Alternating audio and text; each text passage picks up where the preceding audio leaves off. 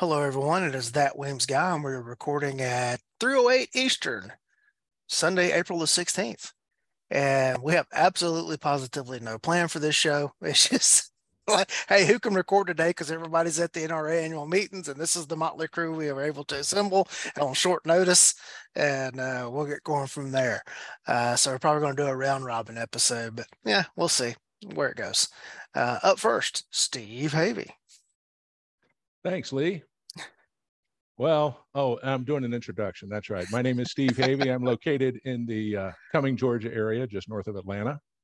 I'm a range master certified instructor and all the certifications they currently offer. I teach uh, small group classes, individual classes. I do the revolver and shotgun courses at a local gun range near me. And I run a defensive pistol match uh, three times a month. Hmm, Warren. Warren Wilson. Uh, been a cop since the 1900s, full time. Been instructing for a lot less than that. Uh, I think I went to Tom's first instructor class in 2015, or my first range master class with Tom. Since then, I got my advanced and a perennial visitor to the uh, conference, of course, and take all the classes I can from everybody. I've got somewhere around 3,000 hours of training total law enforcement, about 1,100 that's cop stuff. Range master for my department and uh, OC instructor, that kind of thing.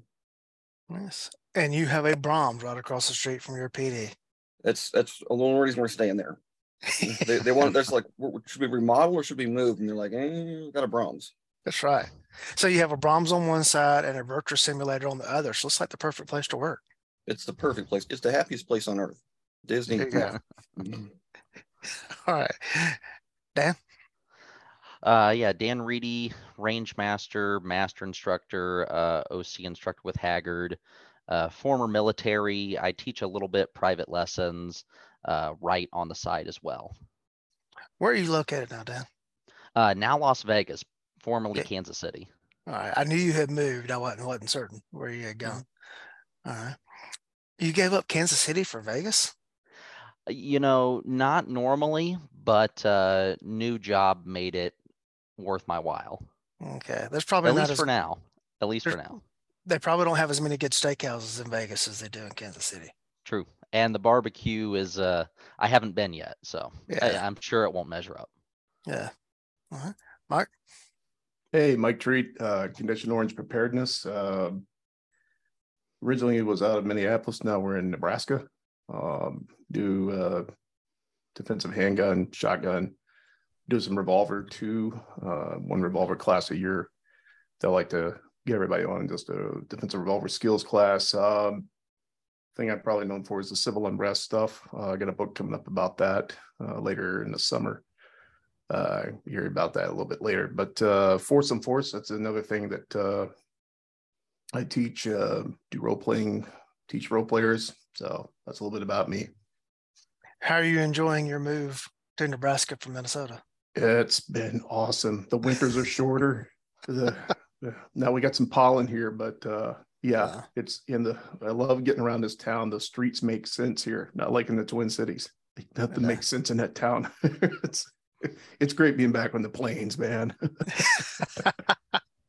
I've been to your city once. I flew in and out of there, and that was the beginning and end of a of a trip. And uh, got to play tactical peekaboo with a homeless guy in the Yeah. hotel parking lot at like three thirty in the morning, which was which interesting. And uh, thankfully, I saw his shadow from the street lights a- as he moved, and I was already watching for him because I I had seen in the daytime when I arrived at the hotel the, the day before, I had seen homeless people going down a trail. And I was like, okay, I need to be watching from that area when I come out of the hotel in the morning to go to the airport. And um, as I was walking towards the exit door from the lobby, I saw, I saw the shadow flash. And so I had time to plan. So it was not a, uh, a, uh, surprise attack. I actually surprised him because I when I went out the door, I immediately hard left and he was not expecting that. And he kind of froze. And then the people that were coming behind me hadn't seen him. And so then he, they got the chance to experience him. And uh, I went on and got in my car and drove off. But that's You the fun of being in any big city, no matter what big city it is. Well, you can definitely find a good steak place here. This is beef country. So, Yeah. and uh, I have discovered the Runza, R U N Z A, the the local. It's like a Nebraska thing. Okay. Um, yeah, if you're here, you definitely got to check out the Runza. That's okay. yeah. We found a pretty good burger joint uh, Mhm. there, but I, I can't remember the name of it. All right. Well, I guess we'll get rolling. Steve, the first question is yours. Okay. Well, what for those of you, well, let me ask a question first. How many of you lived or live in a state that requires some formal training before they will issue a concealed carry permit? Mhm. Yeah. One, two, three. I. Also, I I know Lee doesn't because he lives in the state that I live. So with constitutional carry coming on and the thing that triggered this was I heard some instructors complaining online or on on the internet uh, lately Florida instructors with the passage of uh, permitless carry there the impact on their training business Hmm. and how they wish that people were required to get training which I find interesting in the uh, world of Second Amendment rights, et cetera, that they would want to uh, complain about the fact that people don't need a permit to carry. So, is did you see an impact on your business, and how did you deal with it? So Warren, you're the first up to answer. Okay, uh, yeah, Oklahoma requires an eight-hour class. We do have constitutional carry. We, we have, we at first saw, and I don't do a lot of license classes anymore. I'm mostly do instructor development for instructors to teach those classes, so I don't have to. But we saw it go down just a little bit. If you research what Kansas went through, and there was another state, but right before that, the same thing happened here, that it dipped a little bit, and then people started, you know, going for reciprocity. So one of the things I, I always advertise is the reciprocity. And number two, something that people don't think about is the uh, school zone, the uh, uh, Gun-Free School Zone Act. That's a Mhm. federal law that says you can't be within a thousand feet or two thousand feet of a school with a firearm. And then there's exceptions. Well, one of those exceptions is if you have a license to possess that firearm by your, the state that you're in. So really, every time you drive by a school with your handgun license, you're in violation of federal law. And so I always bring that up and say, and I always, I, I tell my cops to go get their license too, for that same reason, because we're not exempt either off duty exactly. It's kind of hazy. So it, it usually affects somebody a little bit at first, and then you end up seeing the same numbers kind of come back. In, in the, in the two states I studied and in Oklahoma. Uh-huh. What do you have any estimate on the percentage of population in Oklahoma that was coming for the training? I, I would not have a clue. I would not have a clue on that. I probably should have done more research on that. Yeah, um, so I started teaching uh, concealed carry in 2016, the same year that Missouri passed constitutional carry. Uh, I ended up doing that very little because the county sheriffs that I had to work with were difficult, uh, to put it lightly. But um, all the ranges near me, everybody else who taught, very similar to Warren, a short, a brief dip as people uh, was like, oh, I don't have to have a permit right now. Uh, but then the reciprocity, some of the additional protections, all the ranges nearby, concealed carry is the number one thing that they would make their money off of. Almost every class was full up every weekend. And an example of how much that was, there were about a dozen ranges within an hour, hour and a half of my house, all of them taught. And then that's not including, you know, your little mom and pop, hey, I'm renting out a room to teach you the lecture.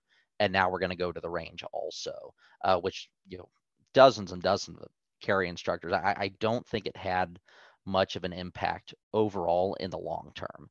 And um, and I a few people it seemed like that actually caused an increase in business because they hadn't thought about it until it was permitless, and then it felt kind of hinky to them. They got they got kind of the heebie-jeebies of carrying without a permit, even though it was okay. It still felt weird not to have the plastic card, you know, blessing you to be able to do that, especially on the Kansas City side, we're very close to Nebraska, Kansas, you're crossing state lines and you know people unsure of if that was okay. Well, Kansas is also constitutional carry, but am I covered there? I'm not sure. Let's go get a permit. Mike? Yeah, that kind of dovetailing what Dan was talking about too. I uh still occasionally teach classes back in Minnesota for permit to carry. They call that up there. Um, and I was also working with private security contractors, for lack of a better term, protective agents. So um, being ready to certify people from out of state, because there you can have an out of state uh, permit. Nebraska here, you do have to have a permit, but it's been inching closer to permitless carry or constitutional carry. Probably will happen this year, but we have one we have one representative doing a seriously long, like three month long filibuster holding of everything else. So, but uh, I've heard some instructors locally, not too many of them here, that complain about like, well, it's not that it's the business, it's just that that's the only introduction to any safety training that you know somebody out there walking around legally with a gun will ever probably get.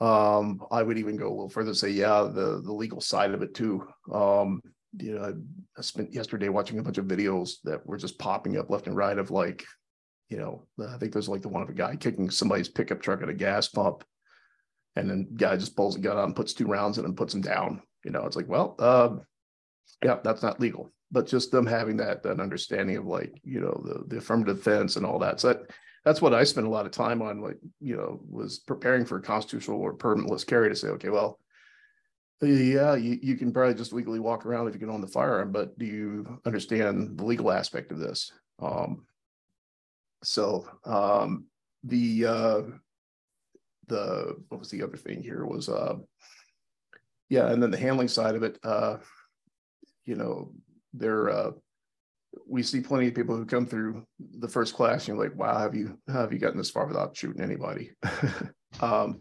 reciprocity was the other thing too was you know, you might have, uh, you might travel to another state that has reciprocity as long as you have a state permit. I think there were a few for a little while that were doing that. If I remember correctly, I think it was like there was something going between Arizona and, and Idaho, both constitutional carry, but to carry in the other person's state, I believe that might, I might be wrong in this, but I know there were a few states where like you had to have a, permit from your state, even though it was constitutional carry to, to get the reciprocity honored in another state. So, um, you know, I always just tell people, hey, it's it's worth it to have that card. So. Mm-hmm. Yeah, Warren referenced the the Gun Free School Zone Act on the federal level. I saw something online. Uh, someone claiming that that section of the law had been overturned, but I'm not certain if it has, and I'm not willing to play play that risk. The, uh, the last I checked on it was earlier this year. Now it has been overturned several times for various reasons, but the last I checked, it was valid. The reason that uh, they forgot the interstate commerce part, which is how the feds get all their mm-hmm. get all their power. So yeah. they put the interstate commerce part in there, and the last I knew, it was it was still flying. Yeah, I'm just not willing to take that risk. There's there's no reason to, and yeah. like I say, the last time I looked, I'll look up again though. Yeah as Steve mentioned, Georgia has never had a training requirement to get what we call the weapons carrier license in its last iteration. Uh, before that, it was um, uh, Georgia firearms license, and before that, it was the pistol toter's license. We've never had a document called a concealed carry license here, uh, but the license also required for open or concealed carry. And that was always something we battled in misinformation. There's people would think, you know, I need to get my concealed carry license, but people would tell them, well, open carry, it's legal. And it was not. Uh, both had to be covered. Uh, you had to have the carry license to cover both of those. Um, there were also some loopholes in, in the Jim Crow era of Georgia there was an uprising of black folk in South Georgia who were tired of getting treated the way they were being treated.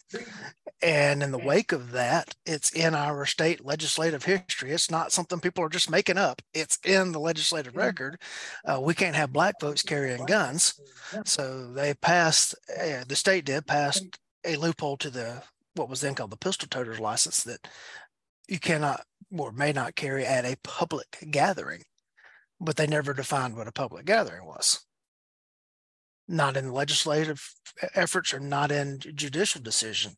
And so what that did was it left it open for each local magistrate and, and superior court to decide what open, excuse me, what a public gathering was. And so it could be selectively enforced all it wanted to be. Uh, 2008, that was finally repealed. Uh, I don't typically get the intro level student. People that, that train with me are typically looking for me or looking for what I offer. So I'm not getting the, and I don't have a tie in with like a local range to, to feed, to feed into. So, you know, I get generally get students that are looking for specific stuff that I offer. But I note one day I got on the USCCA webpage and looked for instructors that were in my area, and there was a multitude of instructors that I had never heard of. Didn't know who these people were. Like it would have the address for where they were teaching the class, and it would be a, a residence. and everything's like, okay. So how are you doing a shooting class at your residence? And then it would have something else in their class advertisement. This class qualifies you to, to obtain the Georgia concealed carry license. Oh, there's no class for that. And two, how are you doing this? Yeah, I don't know how they're pulling it off, but it's they're still marketing to the people that just don't know. And probably those people aren't affected by the fact that Georgia doesn't require a training because they're getting people that are coming to classes thinking they have to get it to uh, take the class to get their license. Uh, we would teach classes through the sheriff's office, and I had people afterward ask, "Well, hey, will this qualify me to get my my carry well you just go up to the probate court they'll give it to you whether or not you've had this class. So yeah Warren, yeah uh, cornell law does still list it on their on their website. Okay. it's uh all the gun stuff is 18922 and that uh, gun free school zone act is uh mm-hmm. subsection q i believe. All right. Uh, i'm not certain how it affects states that had like specific off limits areas unless you had a carrier license or permit for like going into places that served alcohol and the like. Um, you know, now that they've gone permitless carry, what I want to call it constitutional carry because if it's constitutional carry, you carry wherever you wanted to. Um, you know, how does that impact in your state say like if your state says you can't be on the premises of anywhere that serves alcohol for consumption on the premises unless you have a carrier license and like mississippi's got like two levels of carrier license uh, I, I, don't know how going constitutional carry so-called or permitless carry impacts that in the states. Any of y'all know?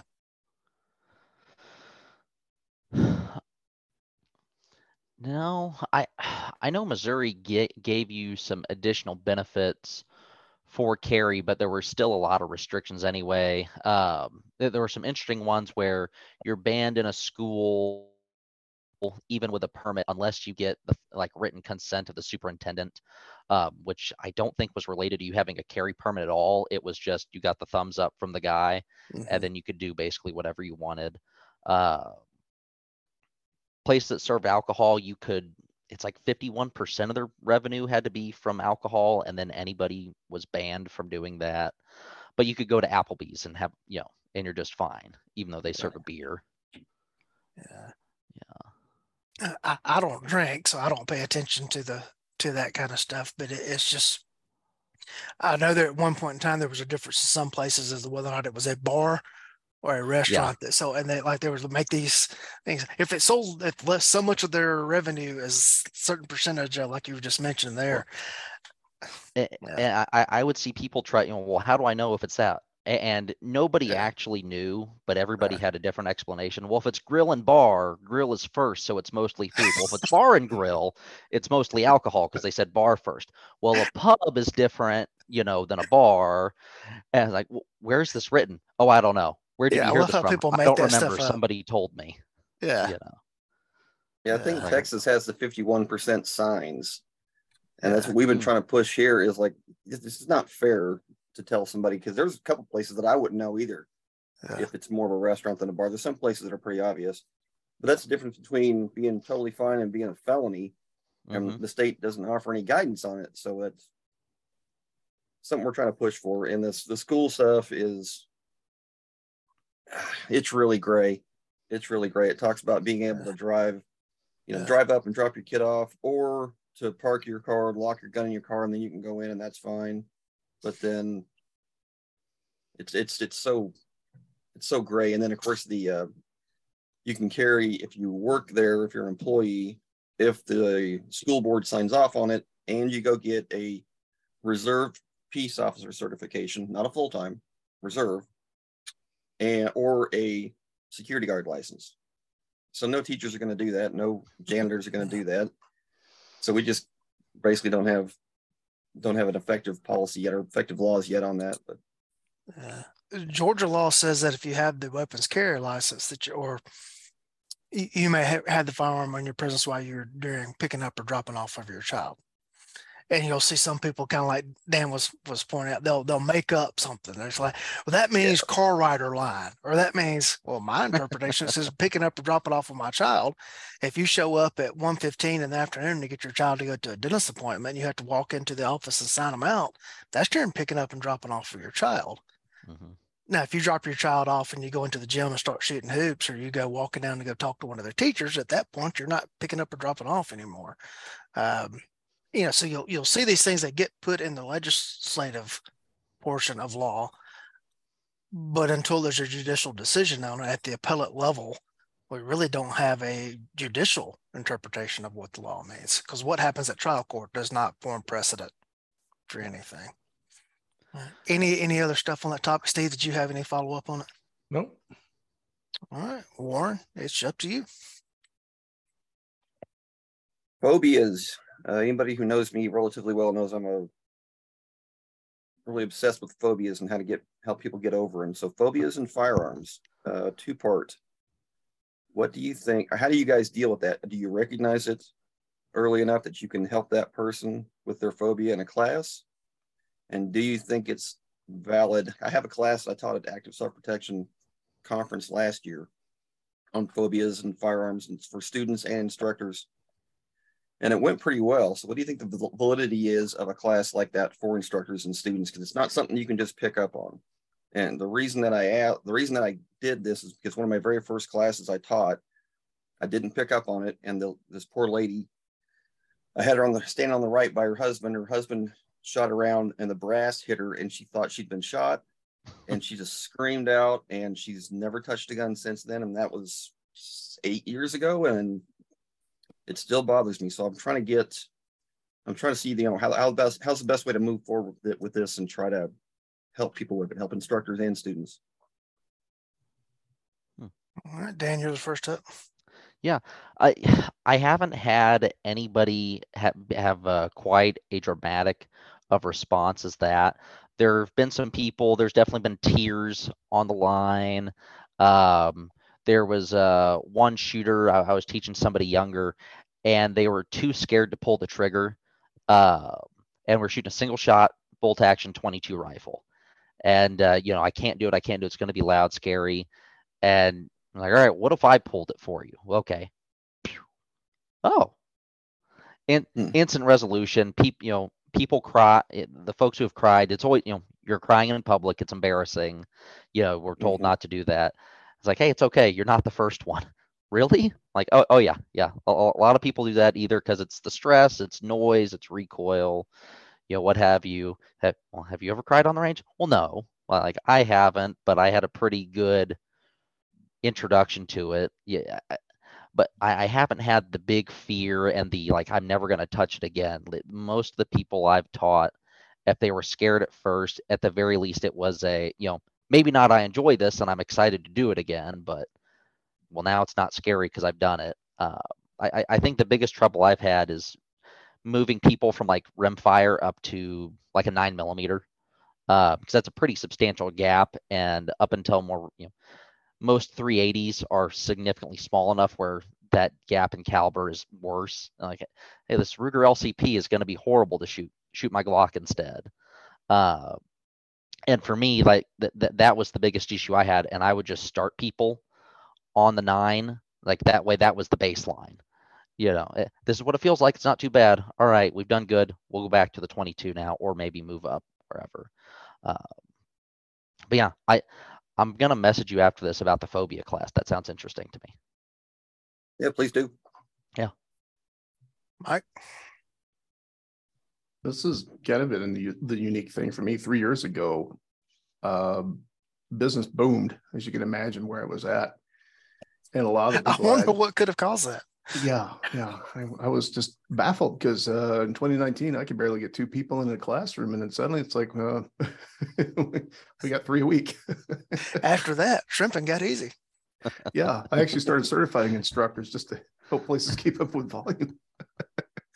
um, Uh, you know, and that, and that that was interesting for about a year and a half there. Uh, after May 2020, we had well, uh, yeah, uh, early 2020, we had uh, had a lot of people who were not gun enthusiasts. They, if I would have seen them a year before, they would have wanted to ban every AR-15 and you name it.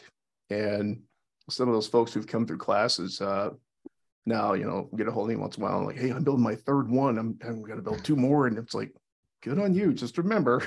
but anyway, politics aside, uh, yeah, we had a lot of new people and and um, never had touched a gun never been in a gun store never the, the closest they ever saw a gun was on a cop's hip that was it um and then suddenly they're going to go out and buy one or uh they're now decide okay i'm going to carry this thing um and the the interesting thing was those folks had approached this more like an educational process. So i had that going for me. I had a i had a retired a pair of retired college professors sitting in front of a class one time. It was adorable. They were sitting there with their notebooks and you know i'm like great i'm actually teaching two phds something here. Okay. And but they were you know asking all the questions and everything. And um the you know so anything you told them they listened they did it.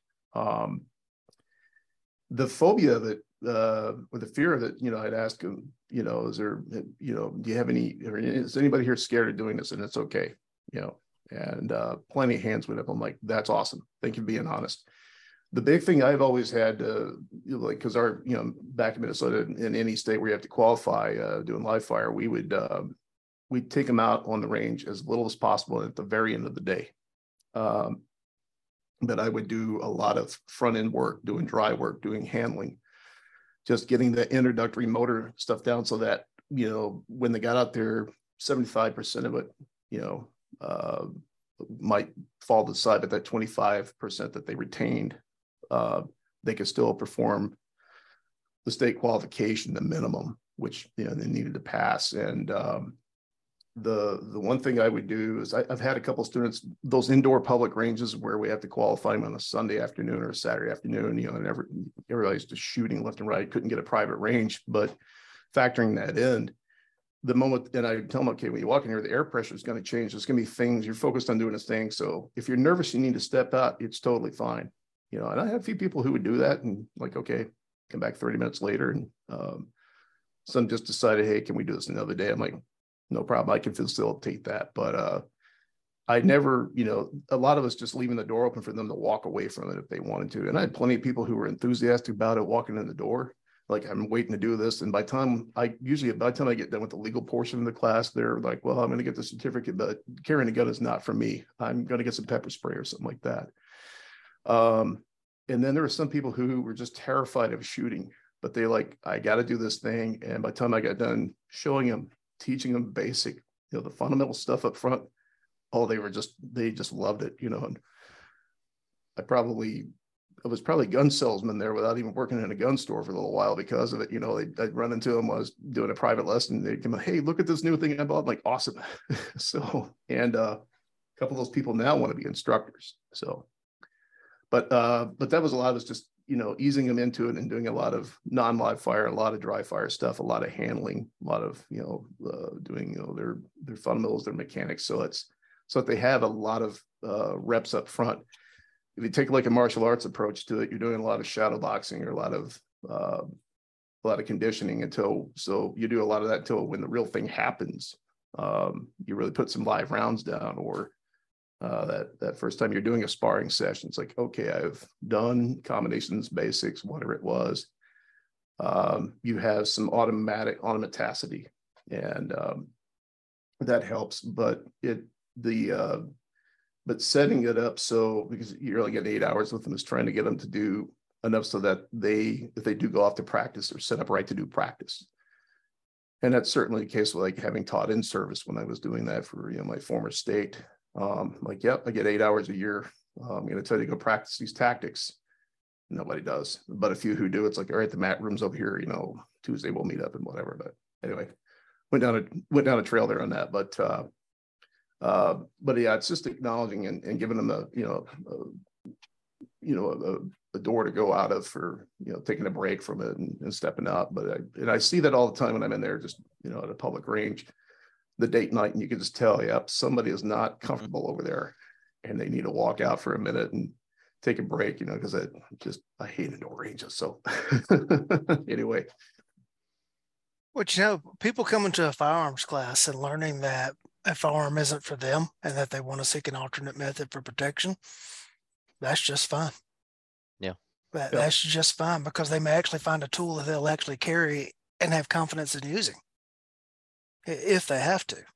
Mm-hmm. Steve? And I think uh, to that end, Lee, it as long as they had an ample opportunity to really find that out right and that's that's part of what we have to do i think is give them the opportunity to discover it accurately they could they could make that determination prematurely uh, if we don't handle it right up front i'd be interested in your class as well warren so uh, I'd love to get some more information on that one of the things that has worked well for me and you talked about phobias I assumed you meant phobias around guns and not fear of falling or anything like that. Um, well, we actually touch on that a little bit in the class. We actually draw some some parameters to that or some uh, the phobia, fear of failing in front of others. You know, so that that's something that comes up a lot of times um, with uh, newer shooters. One of the things that's worked well for me is I do a class called Everything But the Bang. And I've actually done this at clients' homes, and they'll get two or three couples together, and I'll show up with guns in pieces. I'll have them disassembled. And I'll actually assemble, we'll assemble the gun so that they can see what all the pieces are. And you got to take a lot, if you take a lot of the mystery out of it, or the magic, whatever term you want to use, it helps them a lot. Uh, and we'll do it in their own home. We'll find a safe backstop. We'll put up some paper targets. We'll go through, we'll use dummy rounds. We'll go through all the manipulations and everything, kind of what Mike was talking about. You put everybody through a lot of work up front so that that's familiar to them. And then at the end, uh, I'll put in a G sight or a pink rhino type laser insert. I'm able to confirm that they have proper sight alignment and everything by seeing that little red dot show up on the target when they pull the trigger. They they see that if they line up the sights, the dot's going to show up where it's supposed to be. They get used to the trigger pull and everything else. And then we put everything away, and then they break out the wine and the beer, and they relax a little bit. And then the next day we'll go to the range. Um, now I have done it also where it's, you know, we do that in the morning and then break for lunch and then we go and shoot in the afternoon. But if you too many people have been to the range with their significant other or their friend or their buddies where the guy handed them a gun and said, "Here, have some fun." And that, you know, it's it's like trying to ride a bike without training wheels the first time. You got a bunch of scraped knees and bruised up elbows. So anyway, uh, without going too much too many times around that barn, I think the more we explain it to them. And one of the dangers we have to be careful, uh, pitfalls we have to avoid, is it becomes so familiar to us, we forget how strange and different it is, particularly to new shooters. You know, which way does the bullet go in the magazine? Um, how does this slide lock back, et cetera, et cetera. So that that's kind of what I do to try to avoid that situation. But I'll I'll finish with the story when uh, Tiff and Ock ran a, a new shooters class down at Red Hill Range. And there was this one lady, and after her first shot, it was everything I could do to keep her from running to the car. But yep. she stayed and did the rest of the class, and she was just fine. Um, I've got one note that kind of ties into both Steve and Mike. Uh, and Steve, we talked about right, forgetting that you know how long we've been doing it versus a newbie. Um, that's something that I've seen a lot. I on the I keep a, uh, plaque from the first shooting match I ever shot hung in my room third place, first match. I was three of three in my division. I was like 197 of 200, and two of those guys DQ'd. Uh, right. But there's a lot of shooters. I, you know, a lot, a lot of new shooters because most of the people I taught, you know, um, women, the LGBT community, people not from the gun industry, not not from the gun community. And uh, you're talking about there's a lot that goes into it, and just the reinforce like, hey, it, this is a process, right? Look how good you are compared now after learning a little bit compared to all these other people on the public range where if we describe their targets as being shot with buckshot that would be a disservice to the cheapest you know surplus buckshot um, but here's the tools that we've given you.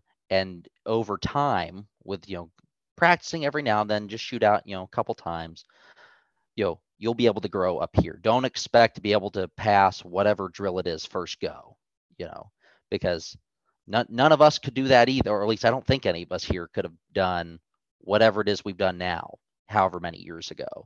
And usually they kind of like okay like i'm better than i was. I've actually done the thing. I've got a leg up and now I know how to move forward however much I want to grow or um, as I said previously, you know, now I want to go do something else. Gun's not for me. I want OC. I want whatever. Maybe I'll come back to the gun later when I'm more comfortable, which is also, you know, right. Also okay. You're always welcome to come back if you change your mind. Yeah, I, I don't work with the typical new shooter all that often. I did have one in a free class we did at the sheriff's office several years ago that was very phobic of the round going off and the, the, the noise. And so we got her plugs up under earmuffs and loaded her, you know, her pistol with one round and coached her and gently through that first round. And she went from tears to smiling with tears to by the end of the day, she was just smiling. Um, I had another class where a woman wasn't new to firearms at all. Uh, but she worked as an EMT and had just recently had a gun pointed at her on the job and was having some issues getting over that. And coming to the range was the first for my class was the first time she'd been out on the range since that incident. And her husband told me what was going on, and I just went and spoke to her. and Said, "Look, anytime you feel overwhelmed, just set your gun down on the barrel in front of you. Go have a seat. It's fine you do what you want to, don't do what you don't want to, etc. And one point in time in the class, she she did. She set her gun down. She went and sat down on a chair. I walked by her. You okay? She's like, yeah. And we kept on with the class. And eventually, she got up and came back in, and she finished the class and did everything. Um, mm-hmm. but I think Steve touched on something about it being the mystery. And what I've started doing with our jailers that are getting ready to go to the academy is that instead of taking them to the range for their first exposure to the firearms, they come to my office, which is climate controlled. You know, I put away all the live ammo, all the all the, the stuff, and we sit in there with dummy rounds and they load and unload magazines. And then they load and unload the pistol. And then they take the pistol apart and they put it back together. And we do all that kind of stuff. And so now when we go to the range, there's less mystery about the gun and how it works. And we do some other stuff in that first session. And I tell them it's okay to not remember all of this when you come to your first range session. We'll walk, we'll walk through it. We'll get you there slowly. And what I'm finding since I've taken that approach is I'm getting better success in that first range session than I did previously. Mm-hmm. Yep, mm-hmm. all those things are fantastic, guys. I just sent you the PDF of the PowerPoint, and you should be able to glean most everything out of there into our group chat that we had. Mm-hmm. But there's just too there's too much to it to cover in in the, you know in, in, one question. But I just kind of was curious how if you guys had kind of the same approach that I have. Uh, I actually stole the the taking the gun apart from Tatiana Whitlock. She does that with AR-15s and ladies only classes, and has them actually take they have the guns apart and then they just put them back together. I think it, it, that was some stole that from her. Good. Yeah. Yeah. Steve I, I stole that one from her too. what I'll what I'll do sometimes is I'll take I'll I'll try to catch him coming in, try to catch him the body language coming in, and so I'll you know we don't use live guns in class, but I'll, will make a slight exception in that I will if I spot that person I'll say hey, mind if I uh take this over and put it on my table here, and then I'll take over and I'll, instead of using a dummy gun for grip and stuff, I'll take their frame and give it to them and have them use their frame. And then as the class goes on, I'll take another piece of the gun, like the barrel, and put it over there in front of them and just kind of gauge their reaction. And then pretty soon, I've got the whole thing there. Now we don't put it fully together until we go out to the range, but I'll let, let her let her or him, usually her, put it together. And it really does seem to make a lot of difference. So I was anyway, just kind of want to see what you guys were doing. Dan. Yeah. Um, so my question comes from a conversation I was having a couple of days ago, specifically regarding uh, instructor development. So, you know, several of us, we've gone through our different instructor schools, we've watched videos, we've taught ourselves. Uh, one thing that I've heard a lot for years is the best thing you can do is AI for somebody, apprentice under somebody else, right? Makes sense. Um, but there's a few people I know who have tried, really, really tried to do that. They've reached out to other instructors in the local area. They've taken multiple classes with those guys, gotten some FaceTime, have built a relationship, and then it's the hey, I'd like to, you know, be the guy to come hang your targets and set up target stands, sweep brass. If you want an extra set of eyes on the line to, you know, make sure people are being safe, uh, you know, whatever it is, you know, I'll pay for a spot in class also. And then it's the a few of these guys are the repeat, nope, nope, we're good, not looking for that right now. No, thank you. Like, well, I've exhausted all my resources locally, you know, to find somebody to do that under. I'm not a law enforcement or military guy where I can, you know, find a uh, training officer or uh, something along those lines. Like, what do I do now? I don't know, you know, I don't know Lee or Tom, and I so I can't go and do that with these guys. You know, I'm not going to call up somebody a couple hours away who I've never met before and they don't know me to try and drive out there. Like, what is your suggestion? And so now I bring that question to a diverse panel of people to see uh, what your guys' ideas are. Well, Mike, you're up first. Well, this is uh I'm kind of in a unique position with that one. I happen to have a significant, uh, apparently I can't talk today. I have a significant other, my wife, uh, Brenda, uh, will uh, will accompany me on classes as an AI and also runs as RSO. Um, and uh, why that is a is a big deal is because she has a master's in adult education, learning, and development.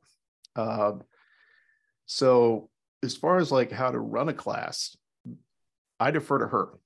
Curriculum development, any idea I get, I, it might take me six months to figure something out. And, you know, okay, this is how I'm going to do it. I hand it to her. It's done in 20 minutes. I'm like, so like, here, now go teach this. Like, all right. Um, what I have also done is I've taught other things though, other disciplines. So, you know, firearms are unique because we're on a facility or range, you know, sending uh, lead pills down to the paper there or the steel. Um, so there's a little bit more of a, a, safety aspect to it too. But I think a lot of it is, um, you know, the, the technical skills, we can learn that. It's how to teach people or help people learn rather. Um, and so like if I'm running a, a classroom, uh, just just a lecture portion or uh, presenting something, we're not on a range or anything like that. Uh, there will be times when you know I'll forget to do something, or I have her standing in the background and she'll be holding up the cue card or writing something on a dry erase board in the background, like, "Hey, speak up! Hey, you know, give them a break! Hey, you know, it's it's like having a floor producer, you know, in a TV studio." Um, so she coaches me on that. That's an advantage I have. But I would say if you can't if you can't go AI with a firearms instructor, um, go, you know, a, a, CPR class, go teach a CPR class or work with somebody doing that, see how they present their material. Um, that's what I would do. If uh, the other thing is uh, going back to our friend Tatiana Whitlock too, is, you know, she, she said, yeah, I keep two notebooks. I've started doing that a couple years ago when she mentioned, I was like, oh yeah. And I've gone back to my, all my class notes. I'm like, oh yeah, here's how they delivered this part versus somebody else delivered this part um, you know, taking the same class over and over with, you know, two or three different instructors picking something up. But um, but that's an advantage I, I do have as, as my spouse who has who you know teaches instructors in the corporate world and trains and develops that. So I, I have a resource there. But uh, uh, the uh, the one thing I have done um, has been following somebody around with a video camera and you find it really fast. Do I want to be an instructor, an itinerant traveling around, you know, the country instructor? Um, you're right on the hip of the instructor, filming everything. Uh, you you find it really quick, like yeah, those short breaks. Well, they don't get any. Uh, what it's like to be on your feet for 18 hours straight when you're doing doing this stuff. So, but you're seeing things through their eyes, like following around like a, a videographer for like an episode of Cops or some reality show um, you pick up a lot that way too. Now that's that again, that goes back to like what Dan said. There, there may not be instructors who want to do that, don't want any videoing done. Uh, but I, you know, if you're good, you know, with the camera, um, it's like, well, this is not something you're going to put in the internet, but it's a good way to video your work to see how you're teaching. So, you know, here's here's the quid pro quo. I get to see what you do and learn uh, how to improve my own work, and you get to, you know, have somebody following around filming you exactly outside yourself. You know, um, but yeah, I, I guess ultimately I would say, you know, also learn how to teach something else and present something else, or learn how to present uh, other things. I went through um, oh, it's been over 20 years ago when I worked for the state of Minnesota. The first thing I ever taught was like first aid CPR. And before you could even do that, didn't matter what you taught. Uh, you had to go through an instructor train the trainer course for like a day. And they would just give you some sheets here, uh, talk about how to use a flashlight during a blackout. You know, you got two or three basic things to go up, uh, you know, and, and teach. And what they were looking for was not what you were presenting, how you presented it. That was the whole point of that class. So um, that's one thing I would I would uh, suggest anybody do. The other one is uh, you know uh, taking finding some sort of training or uh, a class on you know how to manage your classroom. Um, you know, just the, the etiquette and all that. I think Lee could probably talk about that because you you teach other things outside of firearms, right? Yeah. So yeah. yeah. I actually had to answer an email from a student just a minute ago, if y'all saw me on the city video, uh, I had a student email me this week because I had sent out instructions on they have a citation log due today over a court case, and I told them that their course names, excuse me, case names was almost always be in italics, and I got an email from a student that said that their computer did not have italics. so, oh well, we're doomed. Uh, there, there are different things in classroom, and, and I'll come back to to the other questions so we can stay in order. Steve. Um, so Dan, let me make sure I understand. Is your question yeah. how do they find AI experience if they haven't been able to find any, or how do they uh, re- substitute for AI experience? Um, so it could be that how, how to build experience as an AI, how to um, you know, build themselves up as an instructor, uh, you know, a- anything that you think could be valuable there is somebody who's trying to learn and grow and they're finding themselves stifled, we'll say. Okay. Well, yeah. a couple things they could do, uh, depending on where they're located. Uh, they might find a local uh, IDPA or USPSA match and get certified as a SO and start running shooters. They'll uh, they're going to be running one shooter at a time, but they're going to be running lots of them. You know, uh, running the defensive pistol matches. I've learned how to manage a crowd to an extent. Um, I have, you know, learned to watch a shooter, and I've had experience watching them, seeing things that they're doing wrong. Occasionally, point them out to them. Uh, so that that's helped me a lot. Of course, I've been fortunate enough to be Lee's uh, director of engineering, get back coach, and assistant instructor now for a few years. Um, you know, if the guy, if but but if they can't find an AI position, then they need to ask themselves, is it me or is it them? you know, I mean, there because I can think of three situations. One, the instructor already has enough AIs, and he doesn't want to kick one of them out to make room for a new one. Um, the instructor may have an issue with the AI uh, the potential AI, or the instructor may have his own set of issues in that he's insecure and, and worried about stuff. Um, they just start running their own classes. I can remember uh, it's it's good to have AI experience, um, but you know if you can't get it, there's a lot of people out there if they've got a good certification. So let's take someone that's got a range master certification. You know they've got a solid foundation in um, how to shoot, and they've got experience in running other shooters, coaching another shooter, etc. They could start running introductory classes. Um, so those are a couple of things that I would do. Is I, I wouldn't hesitate to start doing classes, understanding what lane I'm in and who I'm teaching. I'm not going to be doing vehicle classes, etc. Um, but and then you know, doing IDPA. They could even set up a, a local match at a local gun range. You know, a lot of gun ranges, they're very leery of someone that and very unreceptive to someone that wants to come in and conduct classes at that gun range because that's what that gun range does. Uh, at my local gun range, I do the re- revolver and the shotgun classes because nobody else does them. They use USCCA for all their pistol classes, so I don't teach any of those, and I don't ask to, etc. But I also run the the defensive pistol match there, and that gets me a lot of experience, and it gets uh, it gets me some students. Um, they could maybe set up a local match at a local range if they've got uh, access to one. So anyway, that's my thoughts on it. Yeah. Warren? I would say, well, number one, don't be afraid to ask ever, because a, a no won't kill you. Um, other than that, it's just taking classes.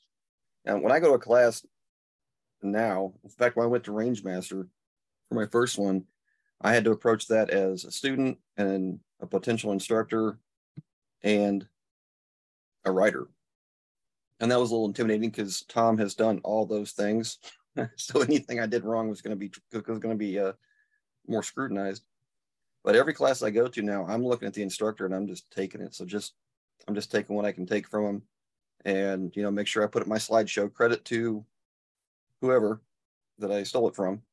But uh, I think just taking classes as many as you can, and even from instructors you might not think are all that great, you're going to pick something up.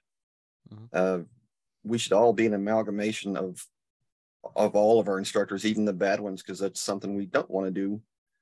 And it's a lot easier to uh, gain experience that way than the hard way of having something bad go wrong, like a lady getting hit with brass and never touching it again. So I would say take as many classes as you can before you even start to teach and slowly build your curriculum based on that, assuming you're not teaching the something that's already built for you.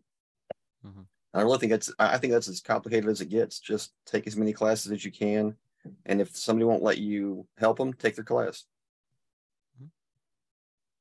It is a catch 22 because you do have, you know, that's one of the common pieces of advice that is given.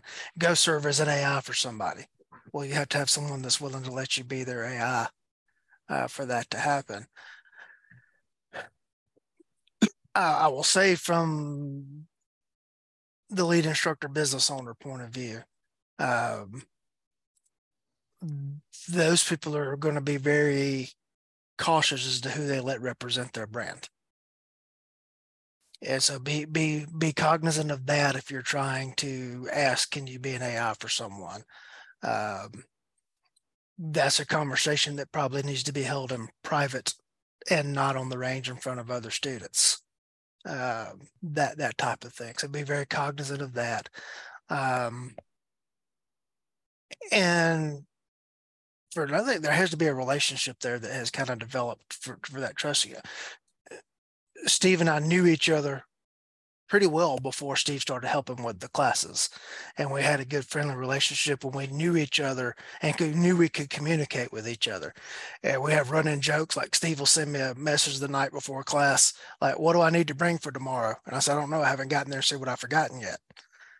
And you know, like, I, I bought two sets of toolkits here recently, and I'm going to give one to Steve because if Steve has one, it may actually show up at classes because uh, if mine will be left in my office or something somewhere. Just so as soon as I get that to Steve, uh, that's gonna, you know, gonna happen. I was fortunate enough that Tom Givens took me under his wing, and then later Spaulding, and then and you know I want to pay that back to other people that are coming up, but you know you also got to be real cautious as to who you have standing beside you at a class and representing the brand. And I get real leery uh, about that. Um, uh, I know, see, I knew Steve before, you know, our relationship, you know, the AI thing came about. And Steve actually goes and teaches his own thing and does his own stuff. And keep plodding away, keep getting experience. If you can't find someone to serve as an AI for, just keep going. Try to get into as many classroom management classes as you can get into outside of range stuff. Um, get into things like Toastmaster. Uh, I know uh, Tim Reedy has talked along about that, about how it helps him. Um, just anything that you can do that keeps keeps developing you as an instructor. Uh, even though I've got a list of instructor certifications a page long, I still go to instructor classes each year, and I still go to student classes. You know, where I go as a student just to learn skills, not necessarily learning or picking up another certification.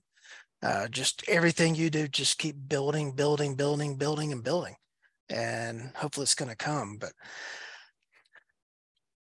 I don't know if there's a definitive piece of advice to give to someone who's asking to be an AI and is not getting a positive answer.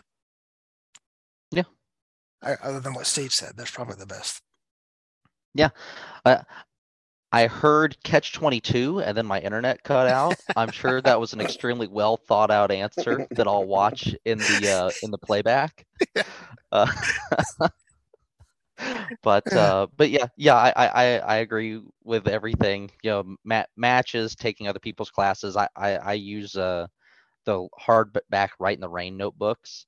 They fit in the back pocket of my jeans, and it's like a nice firm thing to hold on to. I've got like five of them on my bookshelf back there. Yeah. I will say that when I first started helping Tom with stuff, he gave me a list of classes to go take and a list of books to read. Mm-hmm. And when I got through with that entire list, I'm like, all right, Tom, I'm done with the list. What do I need to do next? He's like, start teaching. But I don't want to. I want to keep keep going to classes and stuff. And ultimately, I started teaching as a way to pay to go do other classes that I wanted to take and that's kind of grown and it's i've never used the teaching business or the firearms teaching business as a revenue source for like profit it's uh, it's all a it all feeds back into me growing and developing uh, as, as, a student myself and getting better as an instructor uh, at some point maybe i'll start pulling money out of it to pay bills i don't know uh, that would probably be a good thing yeah, right now it's it's just money in, money out, going back uh, to, to fund things. So, um, Mike, I guess you're up. Uh, let's do something different here. Um, okay, story time. Let's see. First live round any of you guys ever fired? What was it? What did you shoot it from? And when or what was the context of the experience? Um, whoever's first. I'm happy to tell you my story last because there's kind of a cool uh, uh, epilogue to it. But anyway, uh, yeah, da- so. da- Daniel changed the when he had to log out and log back in. It changed everything in my position, so it should be Steve. be first. This will be cool. okay, so I was down in Miami. This would have been 1972, 73. And I had a guy that I worked with. His name was Don Winchester and he had no relationship to the Winchester Firearm Company. And he had a roommate. His name was Steve Arms. And if you remember back in the 70s, well, Mike, you won't remember, Dan, you won't remember, but they had these little silver, if you rented an apartment, you had this little silver square thing that was a combination peep sight, doorbell, and a little thing to hold a Dymo label with your name. So in their apartment, it said Winchester Arms. That's what they had on their door. so they took me out shooting uh, in a uh, one of those uh, dugout pits that they did when they were doing the all the canals in Miami, similar to the gentleman that was shot by uh, uh, the Miami bank robbers. So we're out there towards the Everglades, and it was a Colt Python with a six-inch barrel, 357. That was the first shot I ever fired. And I, I have that Colt Python today because Don Winchester sold it to me after we had both moved up to the Atlanta area. Uh, so that was my first shot. We we shot a bunch of stuff. We went back, and then I got my first smell of Hoppe's number number nine cleaning fluid, cleaning all those guns after we'd fired all those rounds, and that was it. Four. I was four and I was becoming a worry to my parents because I was so infatuated with the guns, and I, they caught me trying to go get one of them. So my dad had this really fancy RG something. I don't even know what model it is. In a 22, he bought it for $22 in 1970. And uh, my dad had to take me out to let to get the curiosity out. Let me shoot, and he had me shoot a. Uh, he put some red food coloring in a bottle to simulate blood, so it maybe scare me a little bit because I was so nuts about it. I've changed since then. Obviously, I'm a little bit worse now. But so that was it, and that was uh that was my first one. I remember it like it was yesterday. That's why when you, when you asked the question, I was like, "Oh man, like, what is that?" And then I remembered. That's cool. Dan? Uh, this was probably 2000. Um, my mom, sister, and I were living in a guest house on my aunt and uncle's property in rural Missouri. Uh, day after Halloween, and we set up all the jack o' lanterns on a uh, little mound uh, in front of the woods. And I'm pretty sure I was shooting a Marlin Model 60 because I remember loading through the tube and it being semi-automatic. And at one point, being afraid I'd put a round in backwards and then it would explode because uh, I don't know anything about guns. I'm like six, and uh, shooting at that, a lot of fun. Don't know if I hit anything because it was just you know, all right, lay down, shoot the rifle, you know, have fun. And then uh, when we were done with that, I fired one round of 12 gauge from some pump action shotgun. I don't know what it was, as my uncle like tried to hold it on me from behind because I'm six. And uh, it was loud and hurt my shoulder and made me cry. And I went back into our house and cried until my shoulder stopped hurting. But it didn't deter me uh, for long. I got BB guns, airsoft guns, uh, and you know now I'm here. Uh, so the 22 rifle part really cool. The 12 gauge shotgun part horrible, but ironically I love shotguns now. All right. Prior to 1968, here comes the history lesson, everyone. Prior to 1968, um, you could actually order firearms from like the Sears and Roebuck catalog, JCPenney catalog, etc. And there were companies that would make firearms, but they would put the stores label on them. Mm-hmm. Some of the big companies, some of the others. Uh, like Winchester used to make a version of the Model 94, but they would put Sears Ted Williams on it. But it was actually made by Winchester. Um, the Sears Ted Williams shotgun was a high standard Flight King. And the first firearm I ever fired was a high standard Flight King labeled as a Sears Ted Williams in 20 gauge standing in the pasture behind our house. And that was the only benefit that I think ever that became of being the almost the youngest of all the grandchildren is that one of the other ones was being taught and I just happened to tag along. All right, you can step up here and shoot. And uh, I got to fire my first round that way. Um, that shotgun is still available to me. I don't have it, but it is still available to me. Mike, what's your story? Uh, so this might get a couple chuckles here. Um, so the mid '90s, I was in back in Minnesota. I was still there uh, let's see, I was 22 at the time. Uh, I was going, I was finishing up my law enforcement degree because in that state you have to have a college degree and get a post license from, and you go through a post. It's like a generic police academy, um, and the about six months long. And I was just in the first phase of that, uh, so we weren't doing any firearms training until probably know, almost five months later. They put that at the very end. But I had picked up a uh, a, night security job at one of the very few at the time armed security companies. And uh, I showed up at the office and they gave me the gear. Said, "Okay, you got to go get a, uh, you got to go take an eight-hour permit class at one of the few ranges that were around uh, the Minneapolis area at the time." And uh, they gave me the whole uh, uh, the, the Bianchi Sam Browne combo gear, whatever they they had, and they gave me a Smith and Wesson Model 66 357 and they gave me a box of 50 rounds said okay you're going to go down you're going to do this class for eight hours and uh, qualify with the, with these rounds. I think they actually gave me two boxes one to practice and one to qualify with uh, i i came back with a extra box but what happened was uh, i got down there uh, it was time to qualify at the end of the day last hour of the class and uh, me being a dumb 22 year old macho guy doesn't want to admit yeah i've never shot a gun i'll handle this no problem well i didn't know what i was shooting And uh, they gave me 158 grain jacketed hollow point Hydra-Shoks. and and uh, I didn't know. In Magnum or about- special? Huh? In Magnum or special? Uh, Magnum, 357 Magnum. yes, you know, yeah.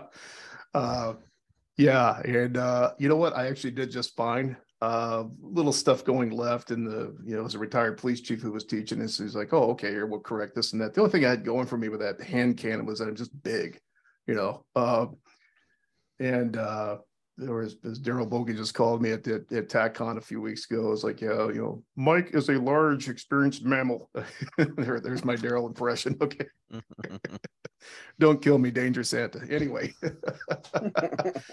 uh, but uh, yeah, so I, I shot that and, and uh, I did. I, I actually did pretty well, and uh, I get back to the office and and uh, the company uh, the boss is like, yeah, okay, how'd it go? I'm like, pretty good. Here's here's a rounds bag. It's like a I had an extra box of 50 rounds. He said, okay, you uh oh, you didn't practice? Like, no, they just ran qualification. And uh he's like, oh, okay. And he's like, Did you bring your target? I showed him. He's like, Yeah, that's that's actually pretty good. He's like, You do a lot of shooting. I'm like, no, actually, I never shot a gun until today.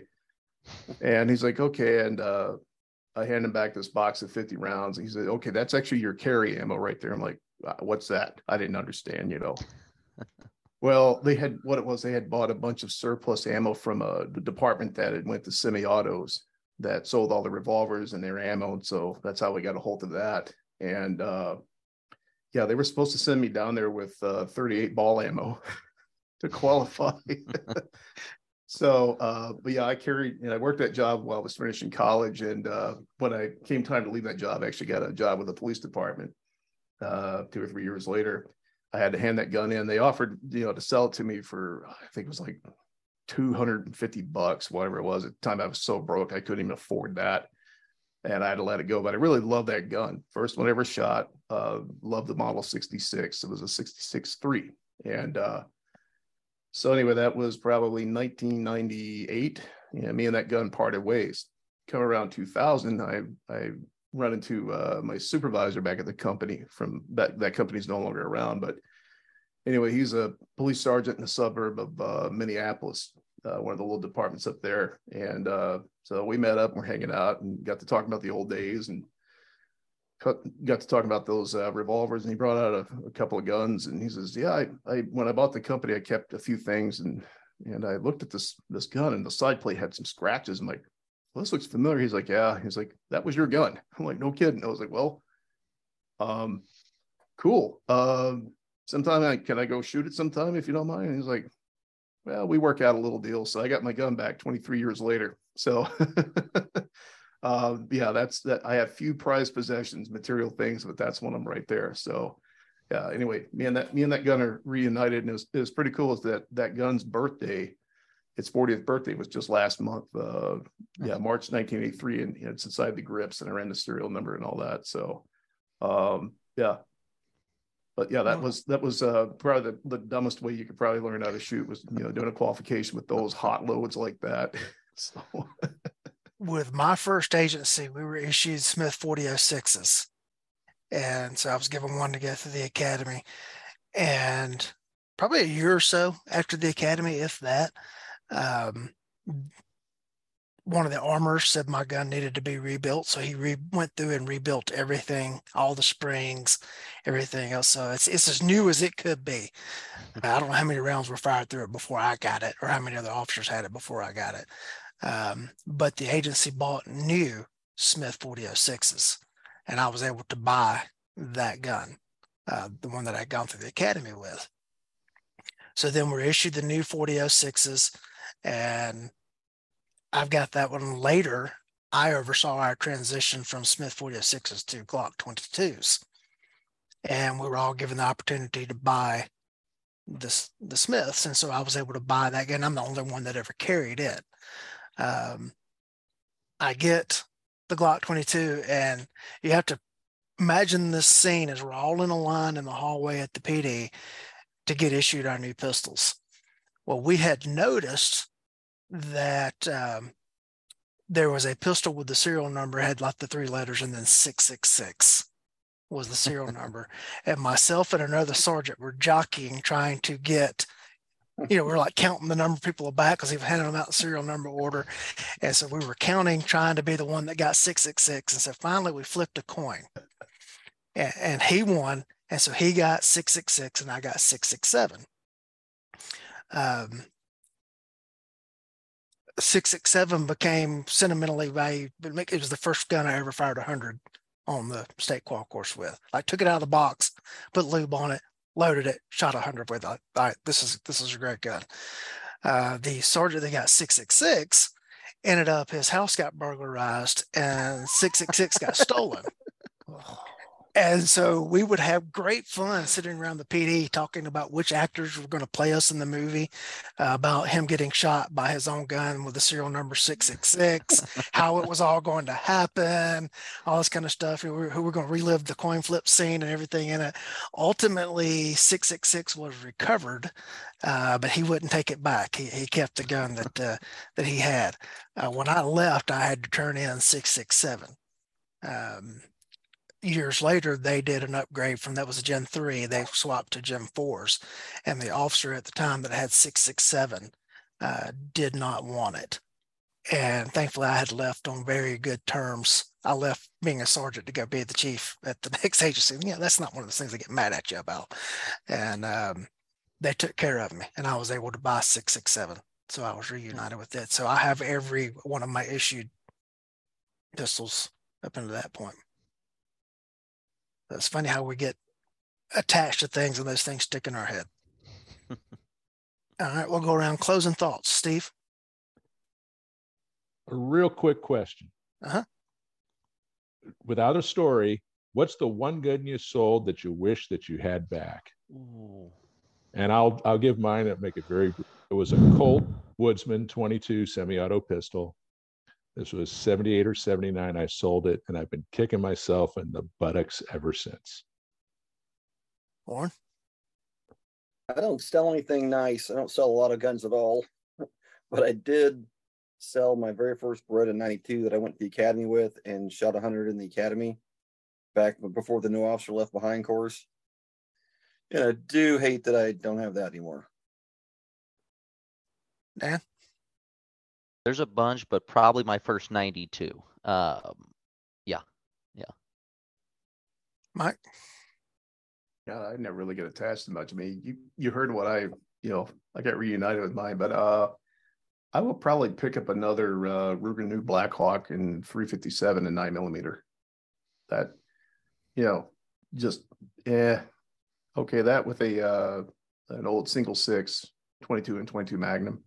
You know uh, what do you get? You know, multiple calibers, one gun.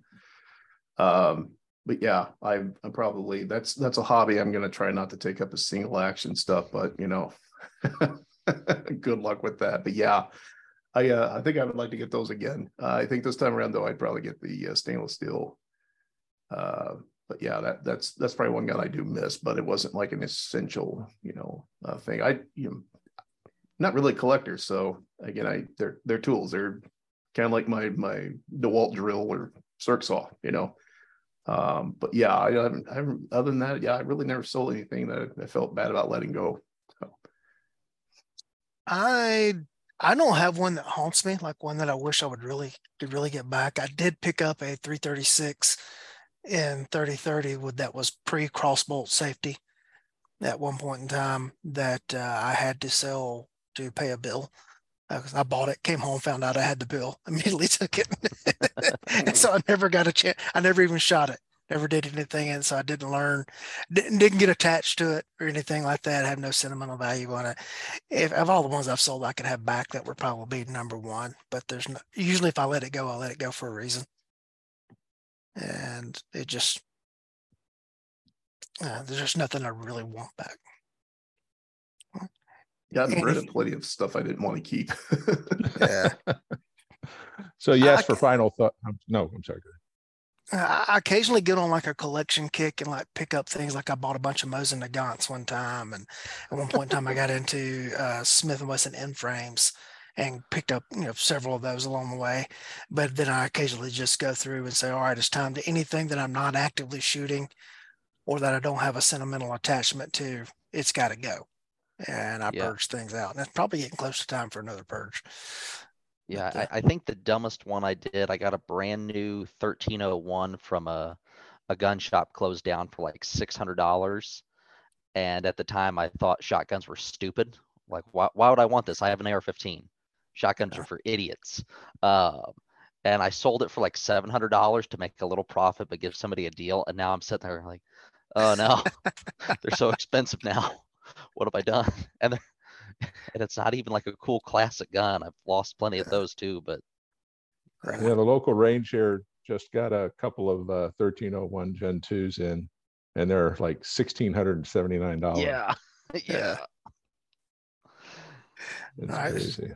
All right, Steve, final thoughts and what you got upcoming and where can people get in touch with you? Um, practical training for the armed citizen. There's a Facebook page if you want to go look for it. I don't really uh, publish it much.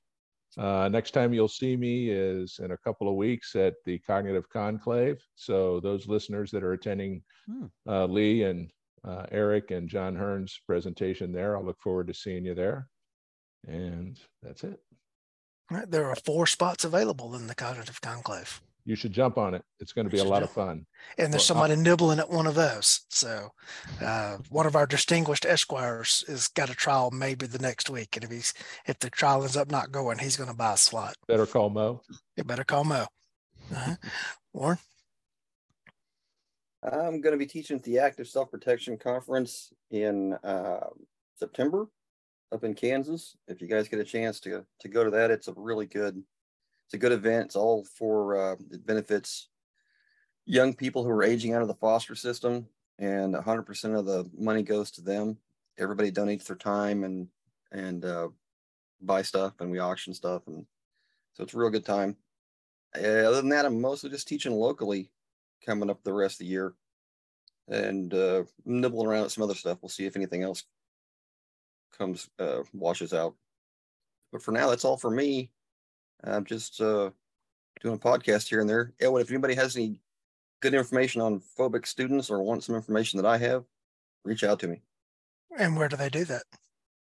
They would do that at defensivetrainingservices.com, which is right there.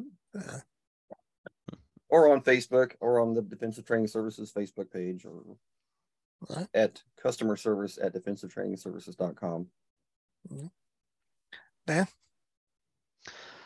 Uh, yeah, final thought, don't sell the gun unless you need the money. Uh, you'll re- regret it later. Uh, yeah, you can, I, I, most of my writings on primerpeak.com. You can find me on Facebook. Um, and maybe you'll see me at Tom's shotgun instructor class at Mead Hall this summer and maybe at Gunsite in May as a teacher, a- a- as a student, not a teacher, as a student, not a teacher. what classic gun site? Uh, looking at doing shotgun 260. Okay.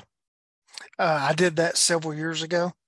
Uh, plan to use the shotgun as a carbine a good bit. Yeah. So uh, consider that when you select uh, amongst your shotguns, which one has a sighting system that is conducive to that. I was looking at uh, the 70 caliber carbine and shooting like 425 slugs in a couple of days is really interesting to me, but also not super thrilling. Yeah. uh, you won't shoot so many slugs that it that it starts to to wear on you. Um, but pick if you have an option of shotguns that have different sighting systems, the one that is most conducive to using it as a carbine uh, Yeah. would, would be your best bet. I did not choose Wiley's in that regard, and I was I was stubborn and didn't switch. Uh, Mike, Uh, not much for final thoughts today, other than uh, focus on what you're, you know, maybe not so great at uh, deficits, right? Um, as far as uh, getting a hold of me, uh, condition orange preparedness, like the Cooper color code. Uh, right now for classes, uh, setting up in a new state, but uh, working at getting some partnering with Steiner Martial Arts Academy here in Omaha to do some force and force classes. Um, and a lot of scenario based force and force. Um, and then uh, currently I've been uh, kept busy with a new day job that's eating up my time here for probably about the next six months. Uh, I'm also uh, the big thing I've got going on. I'm finishing uh, the, uh, my first book, should be out.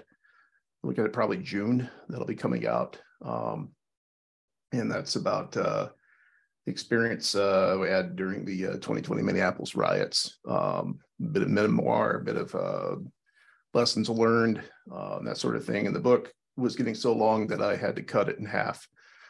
And, uh, so there'll probably be a follow-up to it in about six months after the first one comes out, um, talking about uh, the the uh, the current the current state of uh, the criminal justice system in uh, certain jurisdictions. I'll just put it that way. It'll it'll it'll be fun, and uh, there'll probably be a few former guests on your show here, Lee, including yourself, who are probably getting. Uh, I might be hitting up for a few uh, forwards on that one. So on the second book, but anyway, that's what I got going on. You know, you mentioned something earlier about how they meant to send you a 38 ball, eh, but you ended up qualifying with with the actual Hydra-Shok. You know, last week was the anniversary of Newhall. And that was one of the things that came up in that is that all the guys that ever shot in training was ball ammo, but they Mhm. reissue magnum ammo and they get out in this gunfight and you know all of a sudden they have this huge you know plumes of flame and everything else and it's frightening it's disorienting to the point when all you've been used to is pop pop pop and then all of a sudden your gun goes boom first inclination would be to think that something's wrong with the gun Mhm. And that something's gone dramatically wrong. And so with that, uh, make sure that if you're practicing with anemic practice ammo, that you do take some time and run that. I know that carry ammo costs more, uh, but go run some of that through your gun from time to time and make sure that uh, you are accustomed to how that's going to perform in your gun, the difference in the handling characteristics that are going to be there uh, you know, flash, et cetera. Should be less flash with a good quality uh, defensive ammo or duty ammo. Uh, but if you're running shotguns and all you're ever doing is shooting birdshot and training, you need to run some buckshot through it every now and then and know what buckshot feels like. Uh, so that I guess would be my final thoughts. You can find me, you know, on firstpersonsafety.com or thatweemsguy.com. Either one will get you there. Uh, Lee at firstpersonsafety.com is the email address. Stuff that I got upcoming uh, the Cognitive Conclave, which is the last weekend in April at Red Hill Range in Martin, Georgia. That is myself, Eric Gilhouse, and John Hearn. And we have a lot of fun stuff planned for that. Steve has been working his maniacal workshop, uh, coming up with lots of gadgets and gizmos and apparati uh, to uh, to facilitate the lesson plan. So they'd be worth coming just for that, uh, plus the instruction. Um, my trigger management class in May is sold out. In June, I'll be teaching in Texas on a contract. And then late September, I've got a trigger management class up near Chattanooga, Dalton, Georgia area um, at the Cohutta Pines Resort and Range there. Um, that's all I've got scheduled right now, but you can jump in that class for certain. And with that, everyone, I thank the audience uh, for coming together on short notice. Excuse me, thank the panel for coming together on short notice and being a panel today. And the audience, we know that your most important asset is your time. Thank you for choosing to spend it with us.